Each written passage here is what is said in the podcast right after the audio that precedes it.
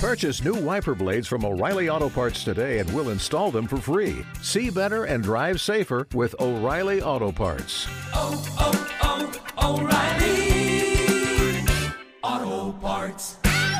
This is the Read to Lead podcast, episode 381.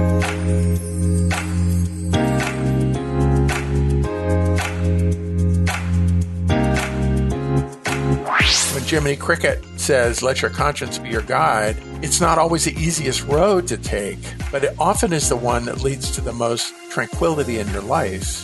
A fast track colleague elbowing their way up the corporate ladder in your organization is faking their sales reports. Your entrepreneur boss asks you to lie to would be investors. The team leader is a serial sexual harasser. What should you do?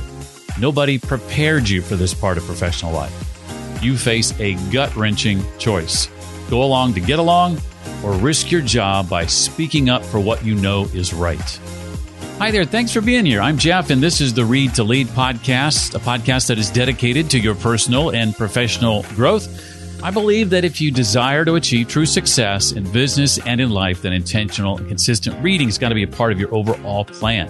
So, to that end, each week I'm joined by a successful and inspiring author, and we dig into his or her book being sure to pass along to you the key insights and main ideas from that book, as well as their insights on things like personal and professional growth, leadership, productivity, career, business, and more. Today, we're joined by a professor from the Wharton School who last joined us way back in episode 8. That takes us back to 2013. His name is G. Richard Shell, and he's author of the new book, The Conscience Code Lead with Your Values, Advance Your Career. I'm going to ask Richard to share about the four stage values to action process, the three emotions that play key roles in ethical conflicts. We'll discuss some of the 10 conscience code rules and plenty more. Before I introduce Richard, I want to let you know that I am putting together a book launch team right now to help get the word out about my upcoming book, Read to Lead, the simple habit that expands your influence and boosts your career. And I would love for you to be a part of that launch team. Now, there are only so many slots available, so there's a very simple application that you fill out to be considered. But here's the gist of it. Here's what you get when you join the launch team. You get access to a private online community where you can engage with me and my co-author Jesse and other people passionate about our message. You get a PDF copy of Read to Lead. You get a physical copy of Read to Lead while they last. And you get a special insider invitation to a 90 minute private virtual workshop with me and Jesse to help you implement the book's concepts, maybe start your own book club at work, uh, create a reading culture around you, lots more. That's what you get access to when you join the launch team. And in exchange for that, we simply ask you to do things like you know, read the book before launch day, leave a review when it comes out, share the book on your social media channels, that kind of thing. If you'd like to find out more about this and fill out the very simple application, all you need to do right now is text the phrase read to lead, one word, no spaces, read to lead to this five digit number, 33444. So just text read to lead, one word to 33444, and I'll quickly shoot you an email with a link to the application. It'll take you less than two minutes to fill it out. It's real simple. And that's all we need to consider you for the Read to Lead book launch team. Again, that's Read to Lead to 33444. And by the way, if you need more information about the book, that address is readtoleadbook.com. Make sure you're pre ordering yours today. Get 40% off when you do and get $500 in free resources. That address again, readtoleadbook.com. G. Richard Shell is chair of the Wharton School's Legal Studies and Business Ethics Department. His books on negotiation, influence, and success have sold over half a million copies in 17 languages, and his online course on success has reached tens of thousands of people around the world. An award winning teacher and scholar, Richard led the most recent redesign of the Wharton School's MBA curriculum and helped create its required responsibility in business course. He also directs week long workshops on negotiation and strategic persuasion for senior executives. Well, I've read several of his books, and his latest is one I highly recommend. It's called The Conscience Code Lead with Values, Advance Your Career. And I'm excited to have him back Uh, Richard, welcome to the Read to Lead podcast. Jeff, it's a real pleasure. Thanks for having me back. I really appreciate it. It's been a long time. Way back in 2013, I think around September, about 12 episodes into the podcast, uh, Richard made his first visit. I'll link to that interview and that book uh, in the show notes. And it's been too long. Uh, we, we well, need to meet up more regularly than this. I, uh, I guess I need to write more books. Uh, get back on your show. Great opportunity to reconnect. Likewise, yeah, I, I, I agree. I, am so glad to have you here. Uh, let's first dig into what led to the writing of this book, if we can. Share some of the um, surprise lessons I think that your students taught you about about some of their ethical challenges. Sure. Thanks, Jeff. Most academics write books about their research. They do the research, then they write the book. I'm unusual. I teach a course and then I write a book. uh, and the every every book I've written has come from a course that I've developed, taught, and done research for to make it compelling for students. And the um, uh, so this book comes from a course that I t- began teaching about 10 years ago called Responsibility. It's a required course for MBAs at the Wharton School. I teach it twice a year. And, you know, that, that it combined two courses into one. And one course was separate on business ethics and the other course was separate on business law. Mm. And in a redesign of the curriculum, which I happen to also lead at the Wharton School, um, we decided to bring these into a kind of basket where we could talk about personal responsibility instead of ethics or law. Mm. And I thought that was a, a much more uh, creative, friendly way to talk about some really important topics that are more aligned with leadership as an aspiration than it let's be a good person or let's obey the law. Because uh, everybody thinks they're a good person and nobody really wants to break the law as an intention unless you're a psychopath or a criminal. And we're trying to fold this into the student self concept. What, what I was amazed by when I began teaching this was I structured a session and the session was bring the moral conflicts that you faced in your prior job because our students are 28 to 35 and let's talk about you know what you've been asked to do or uh, what you've fallen into doing and you know give me a success story where you uh, were challenged in your values and you stood up for them and a challenge story where you fell short now that you look back on it. And what shocked and amazed me was what these students had been asked to do in their prior jobs mm. you know out of college and the stories I mean, everybody, you know, talks about ethics and, you know, you think about large corporate scandals and, you know, people going to jail for fraud and stuff like that. But this wasn't any of that. I had a couple stories of my mortgage fraud, uh, but these were uh, students who had been sexually assaulted by clients. Mm. Uh, they had been uh, asked to create fraudulent websites to trick investors into investing in startups. Uh, they were people who worked in private equity who were told to backdate documents to make it appear that due diligence had been done that hadn't been done. Mm. Uh, valuations of companies in private equity were delayed during fundraising rounds so that the new investors would see higher values in the portfolio. And as soon as the money was raised, they devalued the companies, which they knew didn't have the value that was on the book. And more interesting even than that, I thought, was that quite a number of students, I could never get a number on it, but many more than I'd ever expected, really fell into a category of people I came to call ethics refugees. They were people who, good people, gone into their first career, found themselves in a swamp of one kind or another, whether it was a sexist swamp or a ethical swamp or a fraudulent swamp.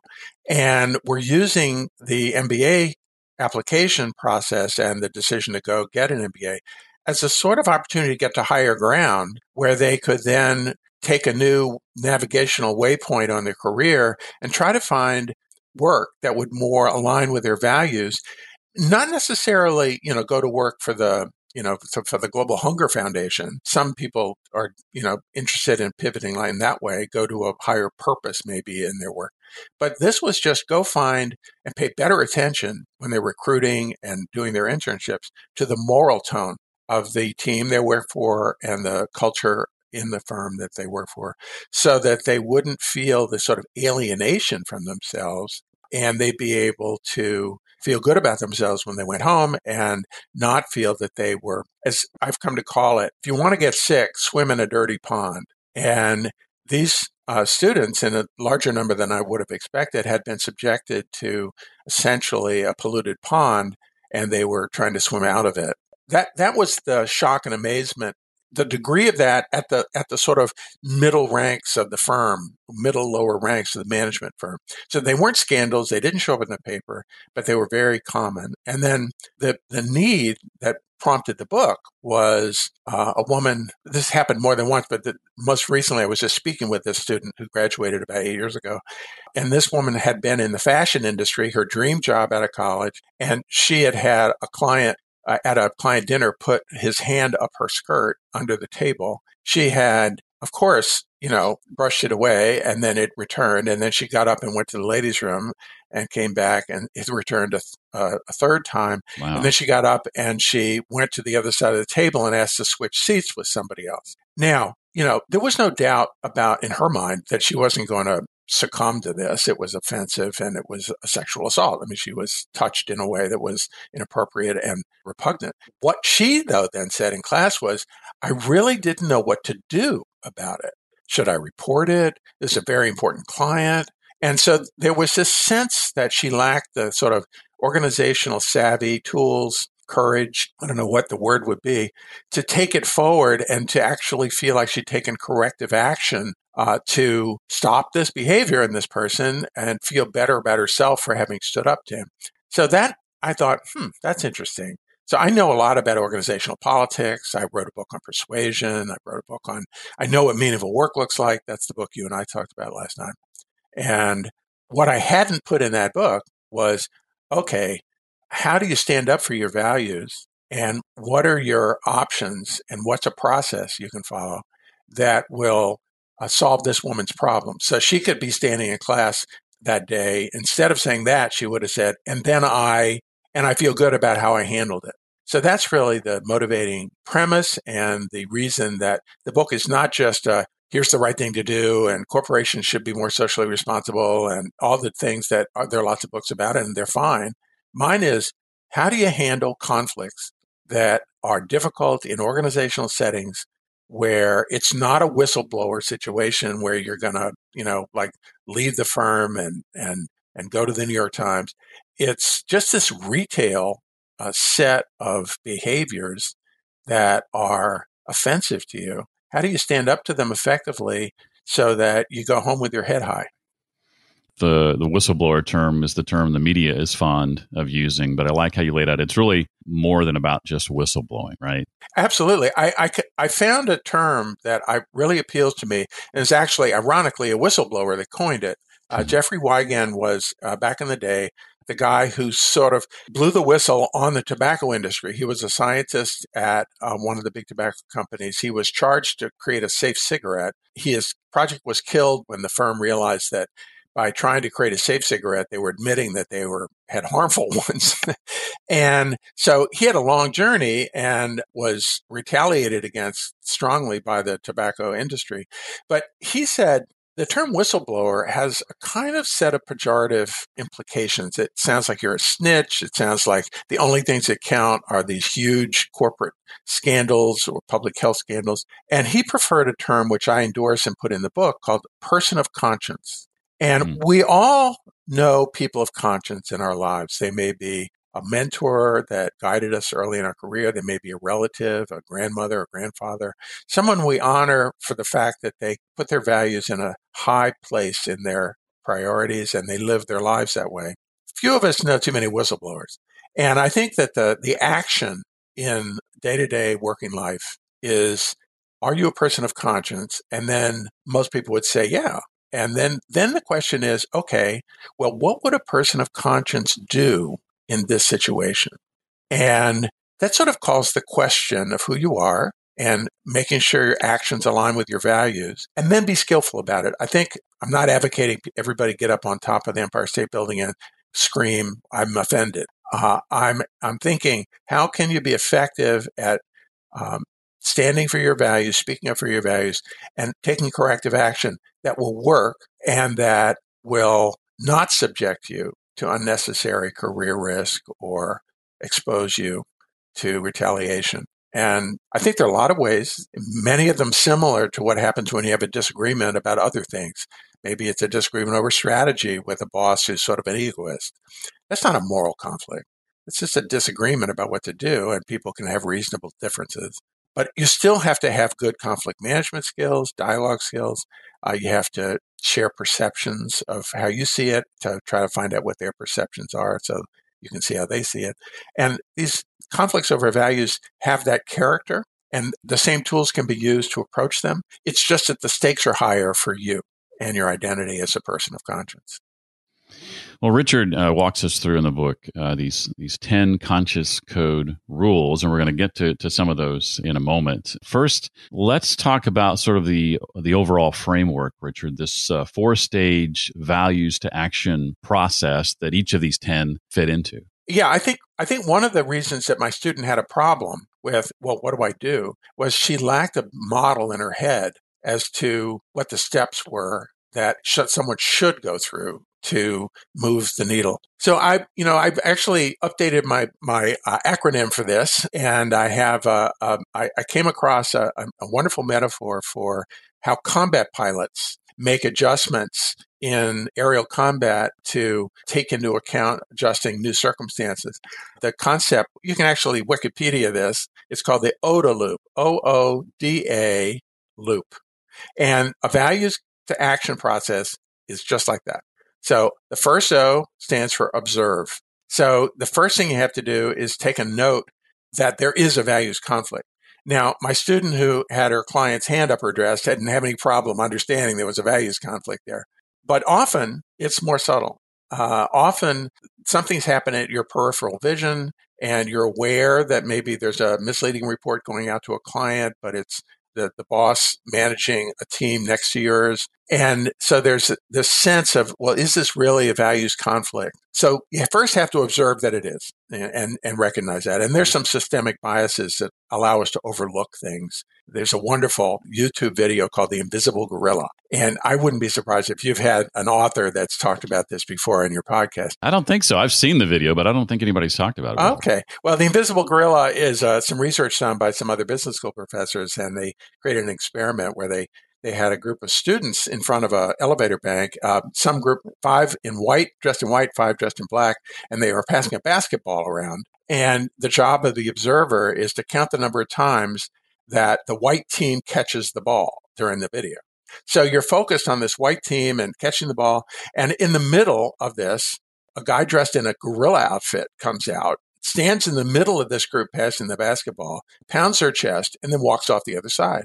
And about 75% of people who are watching this video never see the gorilla because their focus is on the white team catching the ball and they've been told, you know, women are better than men at counting the right number. And so they're, they're all like framed around this problem.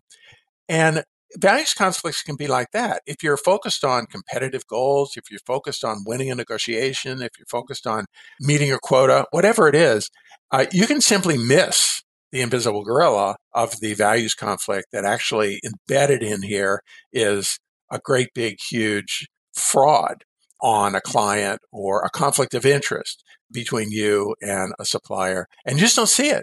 So observe is first. The second o is own. So now it's not just that you see there's a problem you make it your problem. And owning an ethical or a values dilemma is the hugest step, I think, because then, then you're going to take responsibility for it. It's going to be your problem. And there are lots of things that keep us from owning our conflicts. One of which is you have a conflict averse personality. And so your mind immediately kicks into rationalization mode uh, that, well, it's above my pay grade. It's someone else's problem. Uh, everybody does it. It's not really an issue. And so at the ownership level, we confront our own sort of impulses to avoid things. So that second step is own it. And that's where my student stopped. She didn't own this problem. Hmm. Uh, she experienced it and she maneuvered around it, but she didn't own it. So then the third step, the OODA, is decide what the options are for taking action. Uh, and this could be go speak to a mentor about it and get some advice. It could be report it to HR. It could be uh, talk to some other people in the office, have you had this problem with this person before? And it could be, you know, go directly to the person and share your perception that this was, in, you know, improper, but you'd like to hear their point of view. Maybe they just didn't see it. You know, they had an invisible gorilla moment too. It, it's surprising how often we attribute bad character to other people just because their actions fall short, but actually their intentions weren't bad. So if you can bring that dialogue to another person, they may actually thank you for helping them see the issue. Hmm. And then you made an ally, and actually your reputation as a leader is going to go up. So that's decide what your options are. And then finally, the A is take action. So then you just you do whatever you, you think the best option is. And then the loop is see what happens and make adjustments and get ready to start the OODA loop again because these office moments often have an iterative quality and the first step may not be the last step. And so there could be the need to have a follow up or to go with the person and talk to a third person or to have some sort of process ensue that will get more input, that will begin to change the values on the way the team operates or uh, get some consensus around what the right way to do business is. So, OODA loop observe, own, decide, act, uh, adjust the loop. There's um, uh, something that comes up again and again in the book that I want you to sort of unpack if you don't mind. And I'm talking about the three emotions that you believe play key roles in, in ethical conflicts. Sure. There's a, a kind of um, frame I put around this the positive role of negative emotions mm. in values conflicts. Negative emotions basically are things we avoid uh, because, or we are upset when we have them because they're not positive. And, and, uh, you know, a lot of research on how good positive emotions are. You know, it's happiness and sense of well-being and awe. And those are wonderful things. But when it comes to value conflicts, the negative emotions are signals. And you should be attentive when these emotions come up mm. because mm. they're generally like little canaries in the coal mine of your conscience that's warning you, you know, danger, danger, you might have to do something here that's going to be uncomfortable or that causes some awkwardness or a conflict. So the, the three emotions I talk about in the book are anger. And, you know, anger is what bully bosses have a problem with. You know, they, mm. they have anger management classes for these people.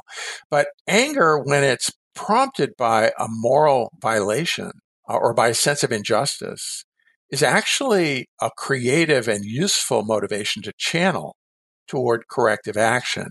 Right. Um, I talked about uh, like a number of different companies recently have actually had employees rally into coalitions based on their anger at the firm's sexual harassment policy and they've uh, Google. They had a big walkout a day when they walked out a few mm. years ago, all over the world because high level executive had gotten a ninety million dollar bonus for and left the firm, but was a convicted sexual harasser, and everybody knew it. Uh, and they wanted uh, the firm to take a stronger stand. And they were angry. They were angry about that. Another firm called Wayfair got upset during the Trump administration because their firm was selling furniture to help create places along the southern border where they were going to put children, unaccompanied children, and keep them there away from their parents. And the, the employees there felt that was morally wrong and that the firm shouldn't be putting its name on projects that they felt were morally wrong.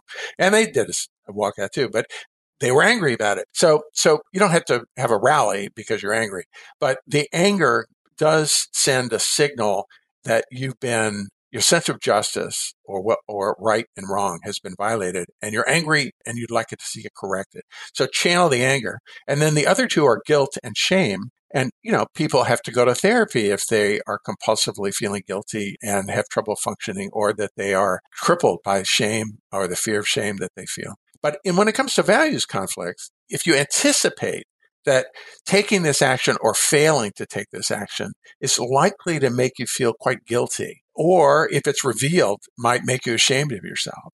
Then you have to weigh that in your decision calculus as to what to do and say, well, this is going to be awkward to handle this and turn to this conflict. But the pain I'm going to feel if I don't, by virtue of my conscience haunting me with guilt or my sense of shame troubling me if it's revealed that I didn't do anything. That's something that I fear even more than I fear the awkwardness of phasing into it. And so the cost benefit analysis emotionally sometimes will tip in favor of taking action that will avoid the guilt and shame in the future. And that's why those two emotions are very powerful. Again, all of them are triggered to your conscience. When Jiminy Cricket says, let your conscience be your guide, it's not always the easiest road to take to let your conscience be your guide, but it often is the one that leads to the most tranquility in your life because you are taking actions and your conscience is clear. And so your confidence, your ability to step up next time, you've sort of reinforced the better side of your nature by virtue of having chosen the right way. Mm.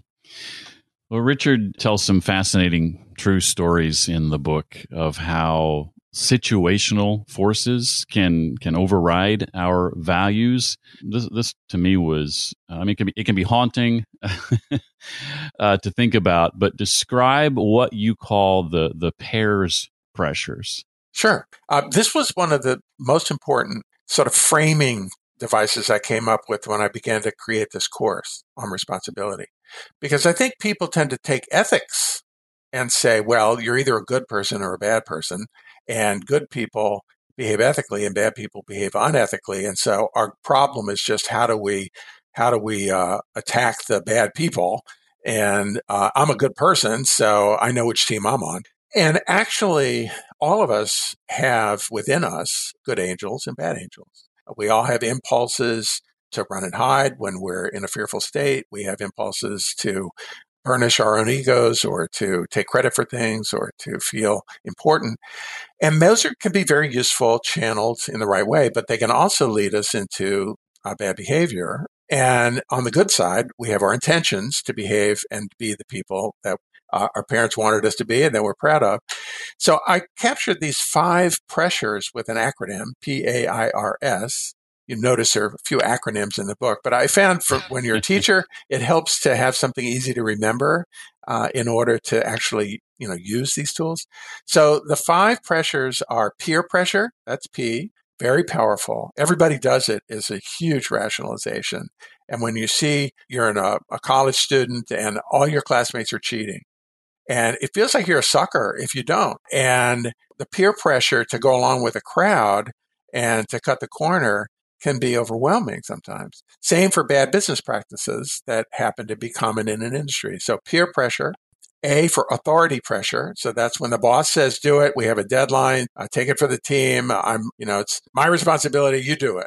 And so authority pressure, very powerful. And both peer and authority pressure, really well researched social psychological experiments to show mm. just how, how good people a lot of experiments have to do with like Nazi Germany, where otherwise good people in uh, a functioning society were brought to be the people complicit in in Hitler's Nazi Germany.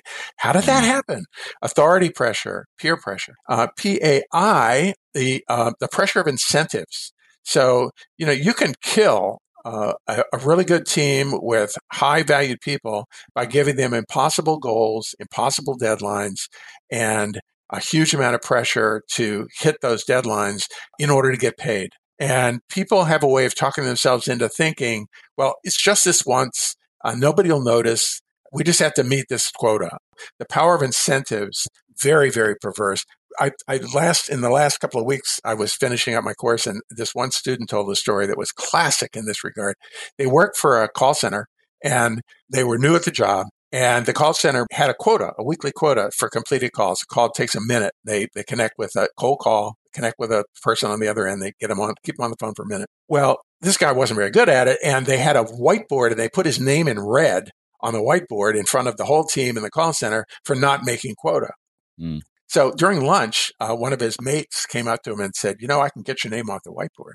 And he said, Well, what do I have to do? He said, Well, we're all in on this. So I'll tell you, we figured a hack out and the call center monitoring system, you know, just has this system where they record whether the office phone has been connected with another number for a minute. Uh, so we're just calling each other on our cell phones and hmm. keeping the call going for a minute. And then we make sure we have enough to meet the quota. And then after that, we go to work. And, I, and he said, well, sounds wow. good.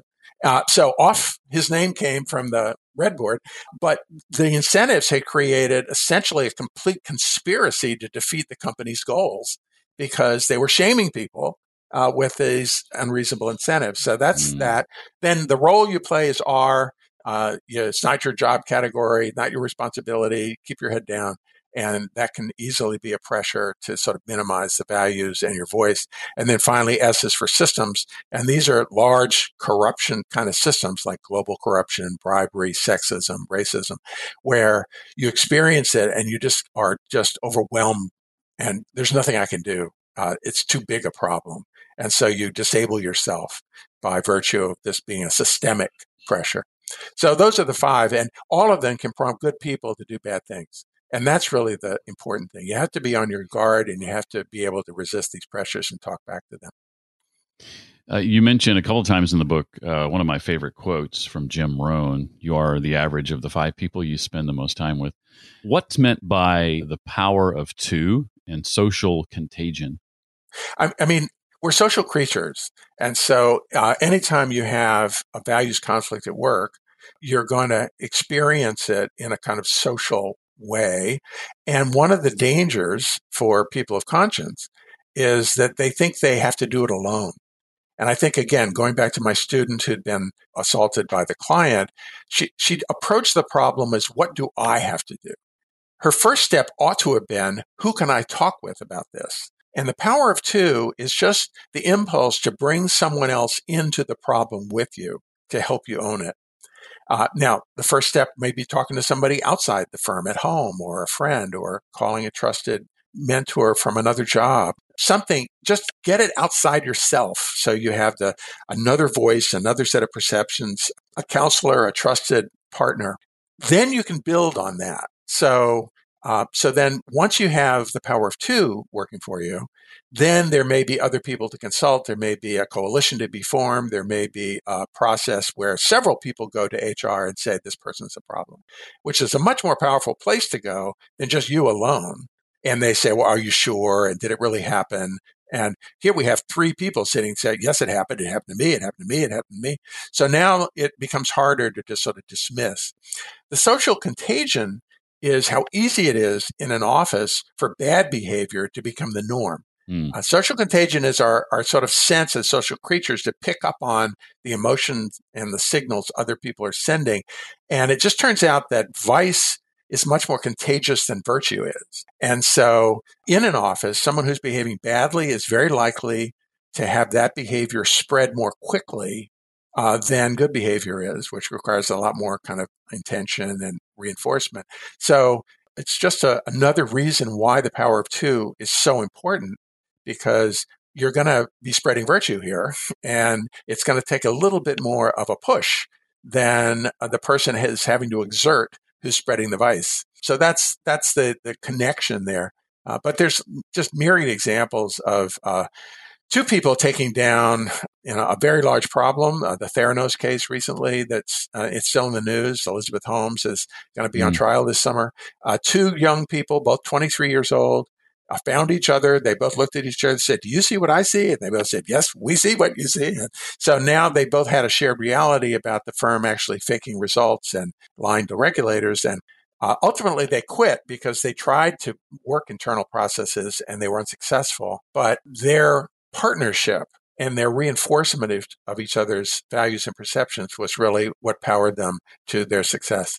Richard, you mentioned anxiety. Um, speak to the importance of self awareness and understanding regarding just how anxious conflict can can be for people. Yeah, I, this is really important. I think I think people kind of overlook this sometimes when you talk about conflicts over values, and you notice I'm trying to avoid the word ethics. Have you noticed that? I have, yeah. because I think ethics presumes a kind of right and wrong, and and the answer is really clear: one is ethical, one's unethical. And I think most situations, actually, in the real world, on a day to day scale, are about values and perceptions, and uh, and there's there's room to discuss them, which is why I keep coming back to that. But part of what's going on is not just that you have values and you think they're being violated, but you may have a personality that is challenged by interpersonal conflict even if the conflict is just a negotiations you know if you're if you're uneasy about negotiating for a salary raise well, you're going to be even more uneasy about having a values conflict with a peer or a boss, but it's the same underlying anxiety about conflict that's the issue. So, actually, in the book, I have some assessments And one of the assessments, the one about conflicts, is actually up on the web. It's available for people to take for free uh, on the publisher's website for the Conscience Code, uh, HarperCollins Leadership Essentials. And I think it's useful. Some people are avoiders. Some people are advocates. Some people are problem solvers. This assessment helps you kind of diagnose where your uh, emotional priors are. And then depending on, on that, you have a different strategic set of options because this trusted partner I keep coming back to, if you're someone who just is just terrified by interpersonal conflict, your first step is to find somebody who's a little more fearless, uh, a little less concerned about just the disagreement part of what's going on that can counsel you or might even be your champion or could come with you and help complement your sense uh, of conflict aversion. But even people who tend to avoid conflict tend to be very skilled at indirect ways of managing organizational strategy. They tend to be very tactful, diplomatic, and uh, they can actually mm. be really good counselors themselves in finessing a difference so that the right thing gets done without causing the waves. And that's, I always think, you know, the best option around most of these is to find a way to get the right thing done uh, without having any kind of uh, a nuclear device go off. well, Richard, uh, we've got bounced around the rules here a little bit. Uh, I've got a couple of questions I want to ask you, not directly related to the book, but before I do, is there anything I didn't ask about that you want to make sure we we know? Uh, no, I think you know it's been a wonderful conversation. I, I guess I would just reiterate the two things that have probably come up the most, and that is, uh, think of yourself as a person of conscience, and ask yourself, what would a person of conscience do? In this situation. That really triggers the right identity issue. And then look for a trusted partner to share the problem with so you can own it and not own it alone. So th- those are really the two starter kit things that I would urge everyone to consider. Uh, one thing I enjoy about reading books is uh, oftentimes the books within the book that the author recommends that was a part of their research, etc. Uh, give us a, a, bit of insight into your history, Richard, with, with reading and the impact that books have had on, on your life. How has the habit of reading with intention and consistently played a role, would you say, uh, in your in your success? Oh, it's well, I mean, I'm an academic, so I chose a career where I get to paid to write books and paid to read them. So, you know, for a love, a lover of books, uh, come come join me. I think of reading not as reading. I think of reading as spending time with the author. Mm. And it's almost like you invite them to sit down with you and share coffee. And so then the question is who you want to invite to talk with you over your coffee. Mm. And books have you know, you can go all the way from Aristotle to have coffee with to Adam Grant to have coffee with, my colleague at Wharton, who's a wonderful mm. author. And so I like to think of my books as my friends. And I actually studied poetry when I was in college. I was uh, tutored by Anthony Burgess, the novelist who wrote Clockwork Orange. Oh, wow. Uh, I wrote verse dramas under his direction based on James Joyce short stories. So I'm I'm a, I, I see Shakespeare as often as possible, uh, mm-hmm. and I actually have a habit uh, that I would recommend to some of your listeners because they're listening to a podcast and it may work for them. I do a lot of my reading on audiobooks because I love to hear the book, and I think a lot of books are meant to be heard in this way. So I'm a, a, auditory person, I think, when it comes to learning. So I have a queue of books I listen to, and they're the people I spend time with. So I even I listen to books when I'm uh, walking. I listen to books when I'm driving, uh, as long as I'm in a safe place. And the people I like to spend time with range. Uh, you know, Aristotle had three types of friends, and since books are my friends, uh, the three types of friends are friends of pleasure, friends of utility, and Friends of Virtue. So for pleasure, I read Louise Penny and listen to her mysteries or to uh, other authors that uh, are fiction, uh, Charles Dickens.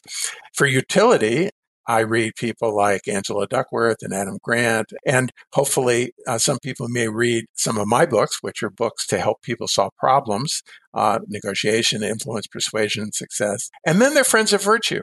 And uh, this is where I think you ask yourself, what are the books I can read that might give me insights into how to be a better person or how to mm. be the person I want to be? And that's where I find it's very useful to listen to Marcus Aurelius uh, about Stoic philosophy or to listen to uh, Homer. And I, I listen to the Iliad and the Odyssey once every couple of years. There's a new translation every couple of years, so that helps. Mm-hmm. Uh, but these these are the kinds of minds that had the big picture and had the whole picture. And when you sit with them and let them share while you're having your coffee, you get richer. And everything about my life has improved continuously by virtue of having the vocabulary, the ideas, the intuitions, the imaginations of these great people uh, that have just sunk into my subconscious and enable me to speak more clearly, tell better stories, uh, have better ideas. So reading really important. Hmm. Now, I hear from Marcus Aurelius a few times a week uh, as I sit down every morning with uh, the Daily Stoic from Ryan Holiday. I don't know if you yeah. check that out, but uh, I highly recommend that. Yeah, it's a great book. Well, uh, what would you say is ahead for you and your team that you're excited about and, and are able to share? Uh, first of all, no team, just me. Uh, so you know, some some people. Adam has Adam Grant, my friend, has a, a social media team and a research team. It's like like Malcolm Gladwell or something. But I just have a team of one. My spouse, who I've known since college when we met at a Grateful Dead concert, and she's an editor. and so everything I write she reads and won't let out the door until she understands it. And uh, she writes too. She's an essayist for the Wall Street Journal, and I uh, am her harshest critic. So we make a team in that way. Now, my next project is actually another book, uh, surprisingly. And I, I, have an idea, you know, people are stuck in their beliefs these days. You know, you get people polarized and, you know, I believe in getting vaccinated. I don't believe in getting vaccinated. I believe in UFOs. I mm-hmm. don't believe in UFOs. I believe in QAnon. You know, QAnon's a cult. And uh, I want to write a book. It's going to have 10 chapters and it's going to have 10 examples of people escaping their own beliefs. How did mm. it hmm. come to pass that a person who was thoroughly immersed in a belief system, whatever it was, how did they escape that? And I know because I've written about persuasion that it's very seldom the case that someone else talked them out of it. so, but nevertheless, people do escape from these rabbit holes. And so I'm interested in doing 10 case studies of 10 important dimensions of belief systems that are in the culture that we have today and just track what we can learn from how people came out of the rabbit holes that they got stuck in and then see if there's some patterns there. Sounds like a fascinating book. I'm anticipating it already. So be sure and let me know when it comes out so we can have you back on the show again. Jeff, a threefer, that would be great. well, this current book, again, is called The Conscience Code Lead with Values, Advance Your Career. G. Richard Shell is his name. Look him up. You'll be glad that you did. Check this book out. And again, I'll link to his previous books, including that interview that we did several years ago. Richard, thank you so much for coming on the show again. I appreciated your insights and all you had to share today. Jeff, it's a great pleasure and appreciate your having me. Take care. I love that idea of categorizing your reading from pleasure to utility to virtue.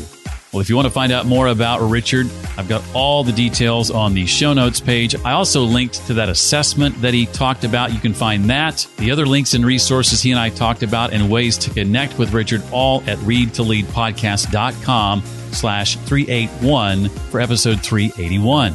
Hey, again, I'd love to have you on my book launch team. If you'd like to fill out the very simple, short application to be considered, text the phrase read to lead, one word, to 33444, and I'll send you an email that includes a link to the application. Again, that's read to lead to 33444. And whether you want to be on the launch team or not, I hope you will check out the book called Read to Lead The Simple Habit That Expands Your Influence and Boosts Your Career.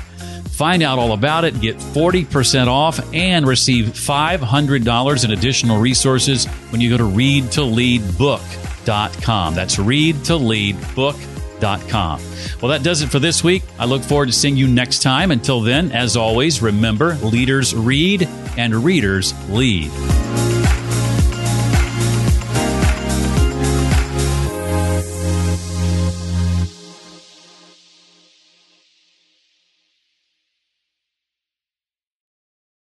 Shopify helps you sell at every stage of your business, like that let's put it online and see what happens stage. And the site is live. That we opened a store and need a fast checkout stage. Thanks. You're all set. That count it up and ship it around the globe stage. This one's going to Thailand. And that, wait, did we just hit a million orders stage? Whatever your stage, businesses that grow grow with Shopify. Sign up for your $1 a month trial at shopify.com slash listen.